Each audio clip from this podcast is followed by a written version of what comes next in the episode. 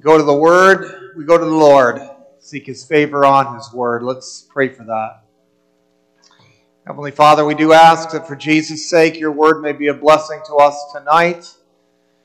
We would be encouraged in the truths of your Word that we could see in time and in eternity the marvels of your electing love, that what you've planned in eternity, you work out in time uh, for your glory and for the benefit of those who are in Christ Jesus. We'd ask that we would appreciate that always, all the more, and in every way we show that forth in the lives that you've called us to live. May your word be read and ministered tonight in such a way to put the spotlight where it belongs on the glory of our God. May you accept our prayers for the sake of Jesus. Amen. We're going to be taking a look at Romans chapter 11 tonight, verses 1 through 10, and then also consider in our uh, series on the Belgic Confession to put our attention on the uh, eternal election of God and looking at Article 16 out of the Belgic Confession, which is on page 77 in the back of the Psalter hymnal, called as pastors in the uh, Federation to preach confessionally, typically from the Heidelberg Catechism, but also not to neglect the other confessions as we proclaim the Word of God. And so uh, I think we've been through the Catechism three times since I've been here, and now we're going through the confessions, uh, Belgian confession for the second time. And we are about halfway, close to halfway through the Belgian confession so far. So Let's take a look at Romans 11 as we consider the eternal election of God in the first 10 verses of Romans chapter 11. Here's what God's word says to us there. I ask then, has God rejected his people? By no means, for I myself am an Israelite, a descendant of Abraham, a member of the tribe of Benjamin.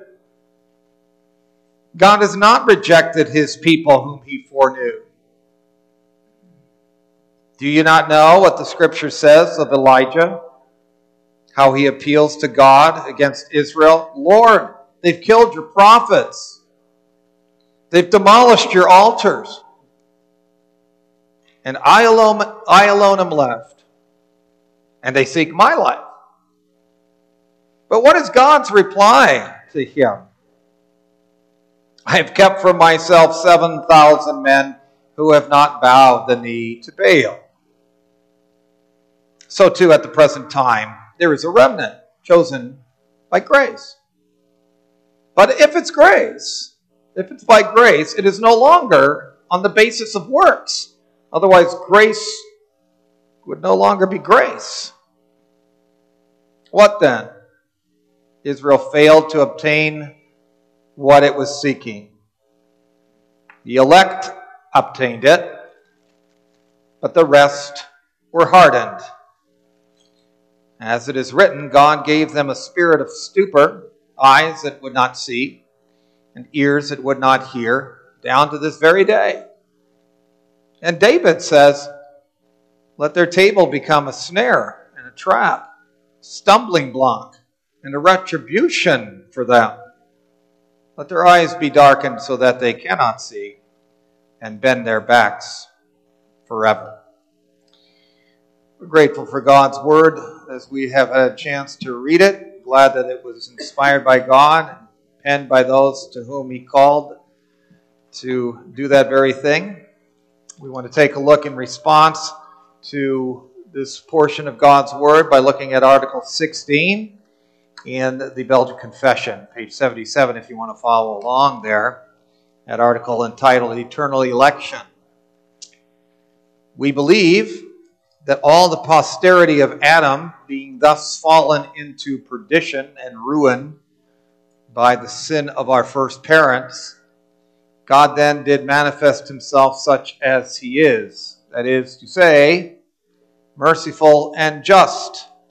Merciful since he delivers and preserves from this perdition all whom he in his eternal and unchangeable counsel of mere goodness has elected in Christ Jesus our Lord, without any respect to their works, just in leaving others in the fall and perdition wherein they have involved themselves. May God's word be a blessing to us tonight. Congregation of our Lord Jesus Christ, I would imagine that the boys and girls that are here, or the boys and girls that you know, if they got told they were going to have to stay home alone tonight, or they would be left alone, uh, that would be a bit of an unshaking, a, a kind of a shaking thing for them, a, a, shocking thing, an unsettling thing, maybe even truly a, a frightening thing. I've even had it myself, boys and girls, where I was always used to having a lot of people in the house. Used to have five children, and Mrs. Vermeer and, and me. And then it got to be less and less as time went on. And sometimes it happens that for what for certain reasons that I'm there by myself at night. And I had to get used to that a little bit. I heard things more than I used to hear them. And uh, it wasn't quite the same as it was when I would have, if I'd have Margaret with me or if I had the children with me it just wasn't quite the same if I had to spend the night by myself and be all alone. Now, sometimes we don't mind being alone. Uh, sometimes it's better if we are left to ourselves to take care of something. We don't hear, hear any sounds or have any interruptions. Sometimes we hear that about patients that are so bad off that it might be better off for them not to have too long of a visit with their loved ones, or maybe not a, much at all until things are a little better. But there are those times when being alone or thinking we are alone in the world is not a pleasant thought. We can sense that we're at a disadvantage we get a sense that we might even be defeated, and that's a, that can be an unsettling, frightening sort of thing. As Christian people, there can be that conclusion drawn, can't it? When the world around us doesn't appreciate where we might stand in the faith. Christians, believers in the God of grace, can perceive that when that happens, when the, especially if the powerful or the popular or the many, the masses, don't click and don't sync with the way we think, we can have that sense in which we're it's us against the world. There's this sense of loneliness. Masses love the famous, regardless of their character. Uh, Christians can go through their life in relative obscurity. And worth yet thinking that it's like Elijah. That Elijah complex. We're alone in a world that is flooded with unbelief and sin. And yet, passages like this one can teach us uh, that if, as a Christian, we're worried about being alone in the world, in, in whatever sense that might be, from the perspective of the Word of God, that's never the case. It's never the case. Not when you've known the electing love of God in Jesus Christ. And we're going to talk more about why that is in these next few moments. As we focus tonight on the fact that both God's mercy and his justice are displayed in the eternal election of God. So let's, let's first of all focus uh, on the display of God's mercy in his electing love. It's, it's the tone we gain from our confession, too, right? That in the electing, the eternal election of God, that God manifests his mercy and he manifests his justice. Well, the general tone of the passage before us is specifically that when it came to Old Testament Israel, her rejection by God was not a total one. Uh, the, the apostle speaks as he does at the very beginning of that, right? He says, Has God rejected his people? He said, Look, I'm, I'm one of those people from Israel after all. By no means has he done that. I'm an Israelite. I'm a descendant physically of Abraham. I'm a member of the tribe of Benjamin. God has not rejected his people whom he foreknew. Now, that wasn't only the concern of the, of the, the Roman church of Christ in, in there in that time when he's writing to the Romans, I'm speaking about. I'm not talking about the Roman Catholic Church, I'm talking about writing to the Romans here, the Roman Christians at that time. That wasn't just a concern for those people. Uh, that was a concern of Elijah long ago, as we are recalling, as does the apostle those times in the days of Ahab and Jezebel where Elijah ministered. And he was going through a time where he was flooded by, well, we talked about this this morning in our high school catechism class syncretism, this blending of religions. Uh, but he was also simply flat out uh, submerged in unbelief and sin at that time to such an extent that that even the, the times of Jeroboam, son of Nebat, were nothing compared to what was going on during the times of Ahab. And Elijah gets discouraged at a time that's remarkably uh, an interesting time because it was just after a great victory that had been shown at Mount Carmel. But it, it, it was a time where he still felt all alone. It still becomes a question that gets asked when believing people today see apostasy, right, and unbelief occurring. And, and, and sometimes we can run amok with that idea, right? That, I mean, it's, it's good to see where there is apostasy, where apostasy is found. But we can run amok with the idea, with the thought that says, well, there isn't anybody left, that maybe a, a handful of people that are still true ministers or or are, still true to the faith. We're the only ones left. Right, that that there's there's no there's no reason for encouragement in that regard because uh, we and, and part of that again is, is understandable because we do see that. We see indifference. We see apostasy. We see unbelief. We see waywardness that occurs in churches. Uh, we, we see people letting the culture dictate what the creed should be, right? In, in, ways that, and even in ways that we, we would have considered unfathomable years ago, right? When it comes to, you know, questions of, of, of homosexuality or gender identity or, you know, we drink the Kool Aid, so to speak, or people do. And uh, we don't like seeing that. We don't like seeing that among baptized members. We don't like seeing that amongst communicant members. We don't like seeing that in, in our churches or other churches.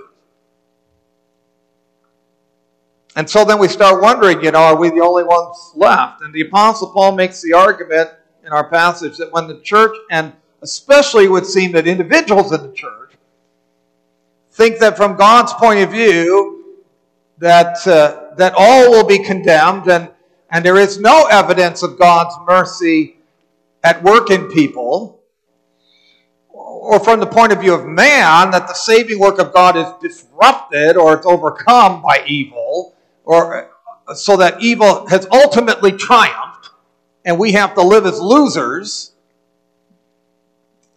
The Apostle Paul uses a passage like this to, to remind us, as believing people, that we have to be reassured that that's, that such a disruption, uh, to that extent, such a triumph never takes place. Because as our passage says, God does not cast away his people whom he foreknew.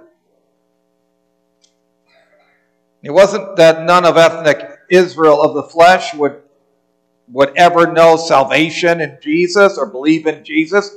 There would always be such. There's a remnant according to the election by grace.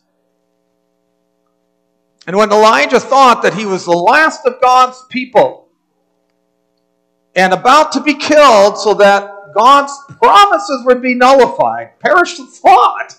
But that's what he thought. He needed again, as we always do, right? This is, this is part and parcel why we come to worship. We come to worship because of God's grace, but we come to worship to, to have His Word rem, remind us of the world in which we live that belongs to Him. God tells him God's promises are not going to be nullified. It isn't going to end with Elijah. It isn't going to end with the, the victory of evil and the defeat of Christ and his cause and the promises of God and really his eternal plans. For the sake of Jesus Christ and in Jesus Christ, God had promised to bring about complete and full salvation from the beginning when mankind fell.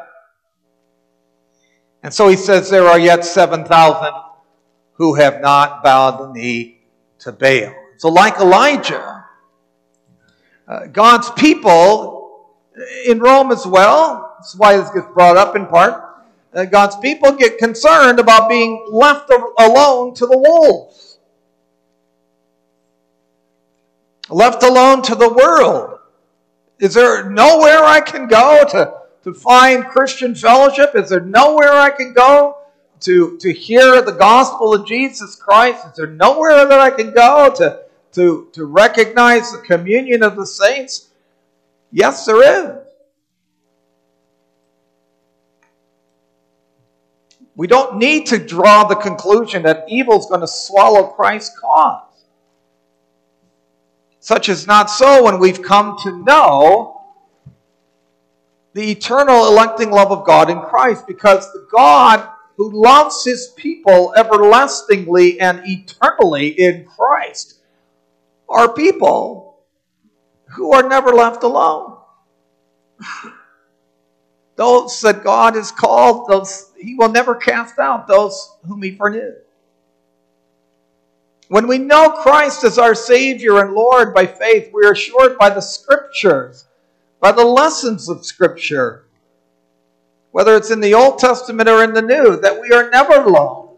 This is part of what we, we celebrate, after all, don't we, when we celebrate the coming of Jesus Christ, because we believe that with us is God. Right? Emmanuel. God is with us. We celebrate that. We're assured by Scripture that we're never alone because God the Father is always our supreme ally by grace. And that Christ has promised himself to be with us always, and that he has sent his Spirit to abide with us always.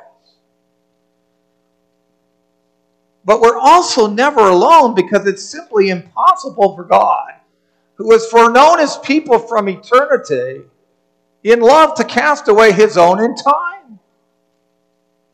And along with that comfort, we're to confess that this electing, this saving God in Christ has delivered others as well. Elijah, you're not the only one. You need to get some perspective. You need to get telescopic. Get rid of the magnifying glass and get out the telescope. Zoom out, lest you doubt. In Elijah's time, God described that communion as the 7,000. You know, those he had graciously preserved and reserved. Part of his total and supremely chosen people, like Elijah. So you're not alone. So so when our faith is in Christ, we can say, That's right, I'm not alone. Not only because God has graciously known us from eternity and therefore we know his fellowship, but I'm not alone because God's electing love didn't start and it didn't stop with me, and it won't. Because of election, then, we're never without God. And we're grateful to say, never without a communion of the saints. And those are great comforts for those of you who are Christians, and, and those are great incentives to become a Christian. Right? Because we're never without God and never without the communion of the saints as Christians. And Christians come to see by faith and by grace about how precious that is as one lives one's life out. In this world, we have to be thankful for the communion of the saints we should seek it out as Christians and not leave it in a stiff armed manner that we begrudgingly allow to creep into our lives, but only to the edge. Because not only will we find that sense of belonging in the family of faith, but we will we'll also be able to be used to testify to others that, that they're not alone in the fight of faith to which they've been called, right? It's, it's always that two way street. We benefit. That's one of the vast benefits divine, one of the vast benefits divine that we in Christ possess, that we can be amongst each other and say, oh, okay, I'm not the only one who believes these things. I'm not the only one who, who has been touched by grace. But I'm also able to be helpful to other people by my very presence, right? Not because of who I am necessarily or you, but because of what God has made you and, and, and the way he's, he's used you and how He's using you to be able to look to other people and tell them, you know what, you're not alone. I've been there. Uh, we're going through the same battle. We're still we're going through the same fight of faith. Maybe your your fight of faith is showing itself and manifesting itself in certain ways a little different than mine, but we're both going through the family the fight of faith as a family.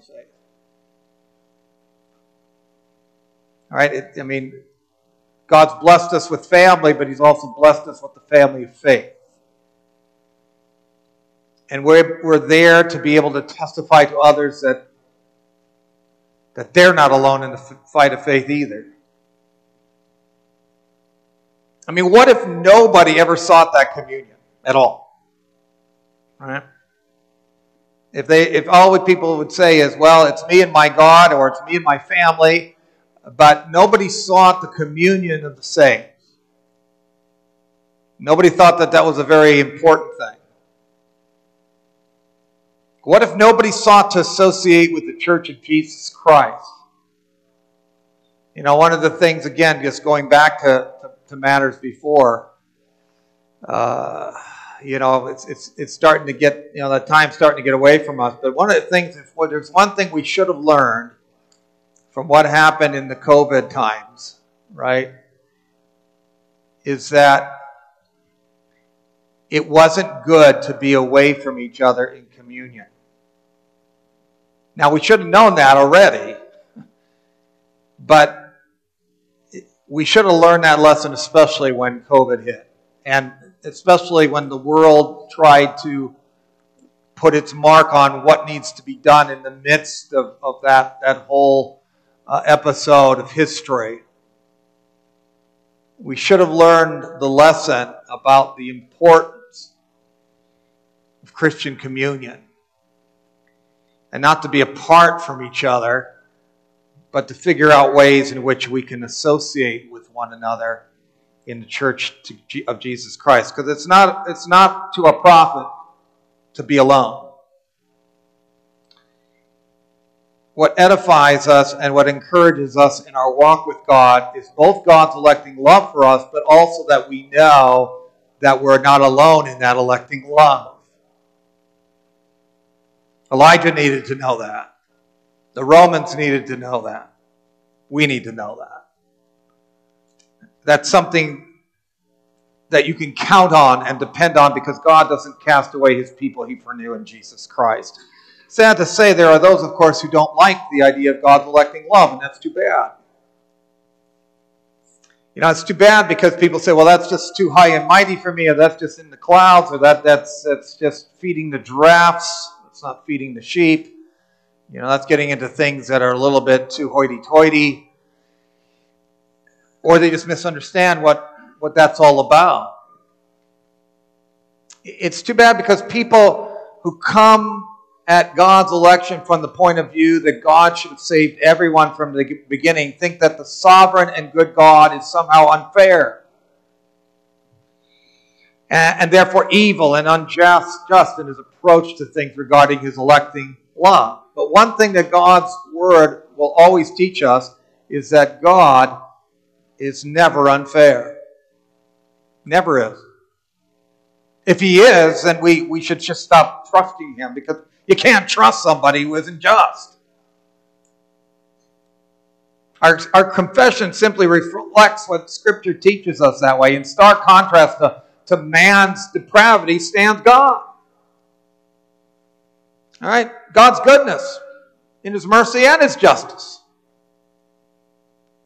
God always does what's good and right. Always. And that's because He's God. It's not the other way around, right? Goodness isn't defined by what we sit down and, and, and think that God should do and say, that's what's good, God. Do this and you'll be good.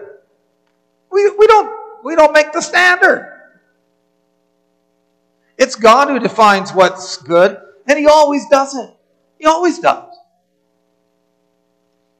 And so, also with regard to His mercy and, and how He exercises it. Those who wonder why God doesn't save everyone may often wonder, never wonder why God saved anyone at all. Considering the sinfulness of mankind, given their sin, he had every reason to destroy all of mankind, and nobody could say a word against him. But he didn't, and he doesn't. He reserves for himself those of his grace, of his electing grace. There are those who would, would argue that, that God elects and foreknows on the basis of how God will respond to him, or how people will respond to him, I should say. But to argue that way is to argue that God's election is based on works, it's based on people, and not on grace. And it fails to notice that, that God's foreknowledge isn't just the ability for Him to know what's going to happen in the future, but that it's love. It's a knowing in the sense of His deep love that He has for His own from eternity. It isn't just for what He knows that's going to happen in the future, but of the love that He has from uh, that He has for His own from eternity. He knows them that way eternally in love. Supposedly, God is electing because he knows that there's something that's inherently good in the person that he's electing. That's the opposite way of looking at this. That's no longer grace, and grace is no longer grace. And there isn't any love in that knowledge. That's just acknowledgement. It's very clinical. It's very academic. Now, God never casts out those he foreknew. Grace is not needed for the good. If God knows that somebody's going to be good, where's the grace in that? Who needs God then? Who needs to praise Him for grace and mercy and love? That wasn't needed. Because all God saw was something about a person that was good. Well, that He better save them. That's not even really salvation, is it? He's not really saved from anything. Certainly not from sin. He's chosen because how good he is. But that has nothing to do with salvation. No, God's eternal election is based on not on man's goodness, but on God's goodness. His good pleasure, His love from eternity, His mercy, and nothing less than that. And that's not good enough for some people. They want to know why. Well, we can't know why. There's mystery here. To know why is to know is to be God, and we're not.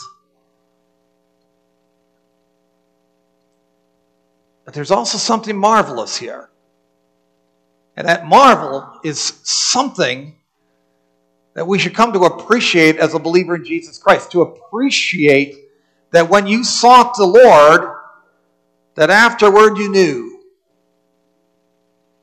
that He moved your soul to seek Him, seeking you. You need to appreciate Christ who says, You didn't choose me, but I chose you and appointed you so that you should go wherever you go and bear fruit, and that your fruit should abide. His eternal election, so that what you do for him shall abide forever. That it matters what you do. Not because it saves you, but because of the electing mercy of God that saves you.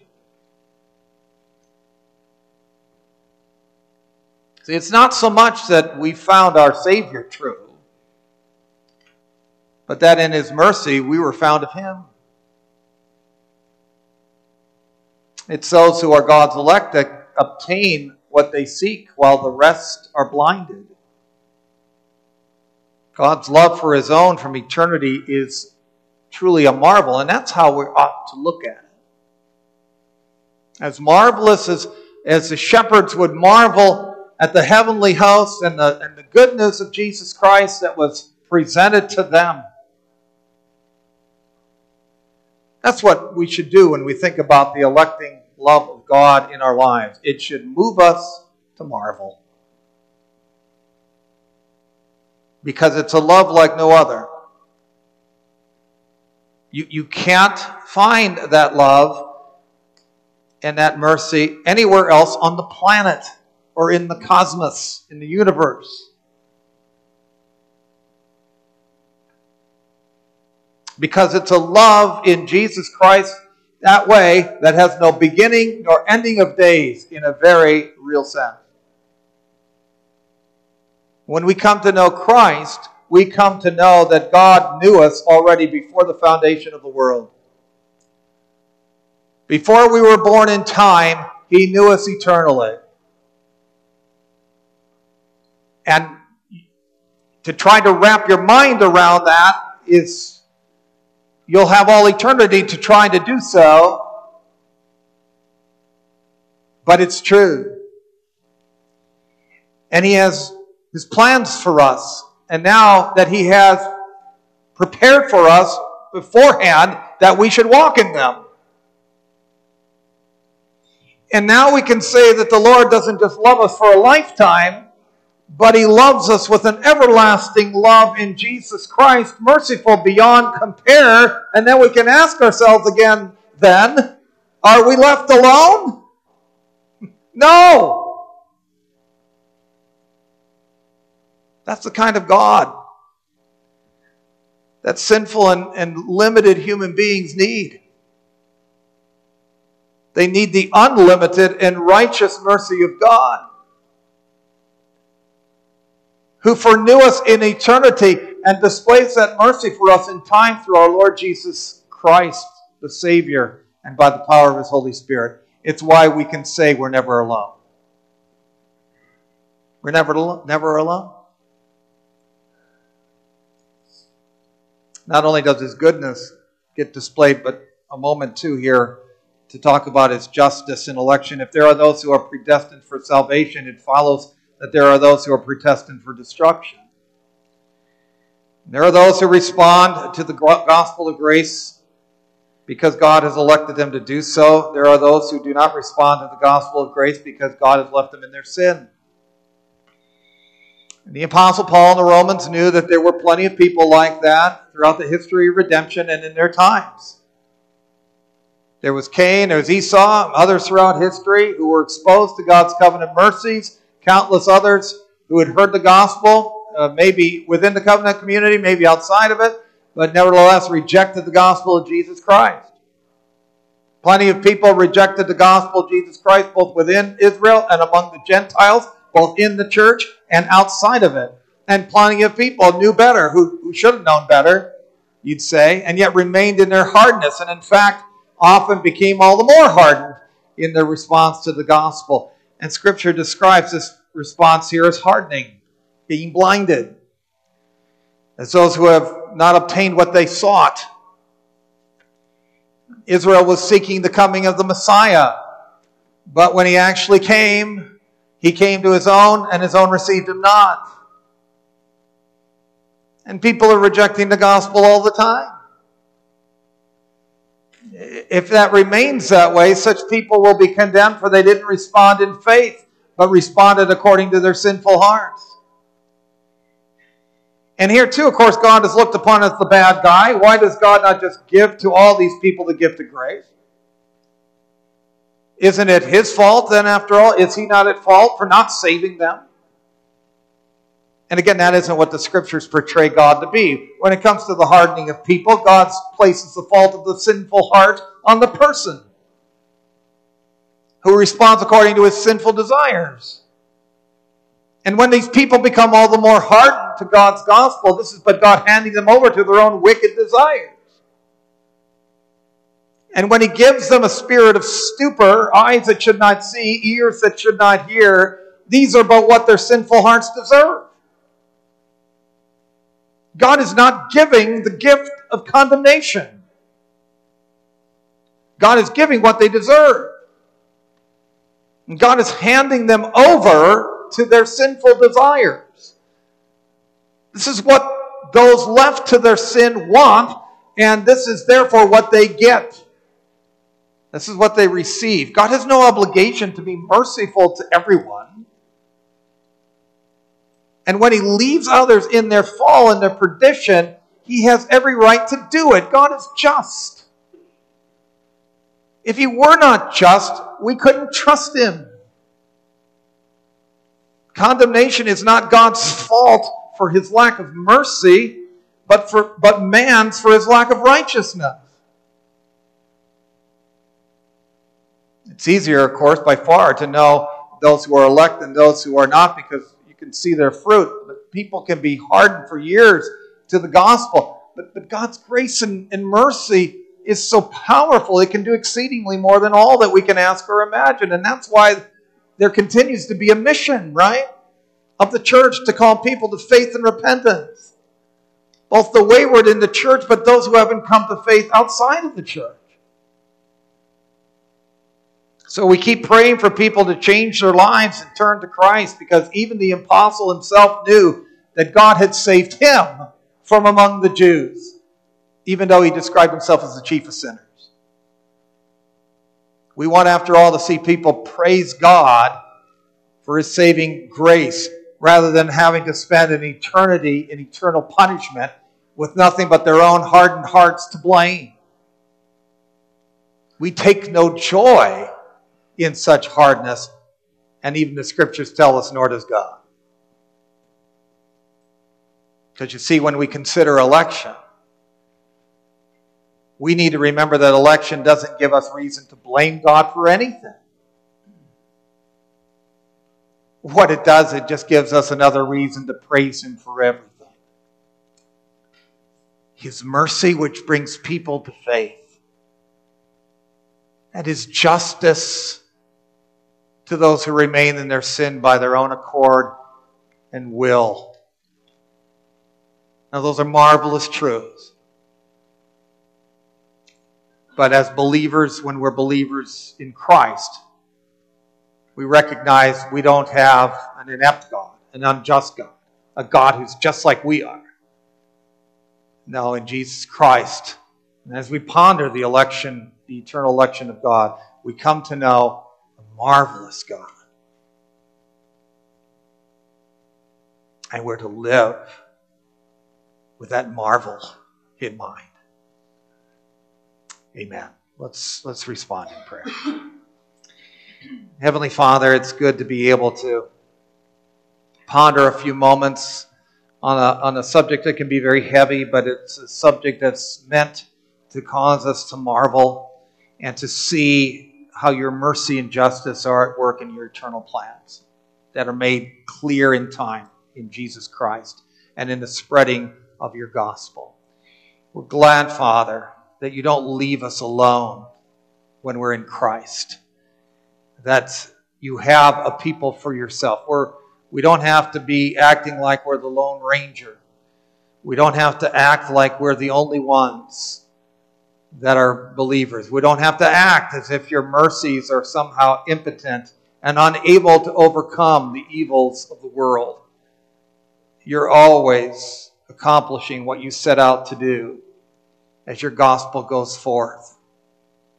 And we thank you, Lord, that you secure us that way, and it's a marvelous thing to behold about how you have called your people from eternity. And as, as people that are tempted to think that we're left to ourselves, may we be reminded, as Elijah was once upon a time, that your promises are going to be carried out. You're going to call your people to yourself. You have a plan of salvation that will be brought to fruition and has been and will be in Jesus Christ. And we're not the only Christians. We're not the only believers. We're not alone. We belong to you, and we belong to each other the family faith. So thank you for that. Accept our prayers for the sake of Jesus.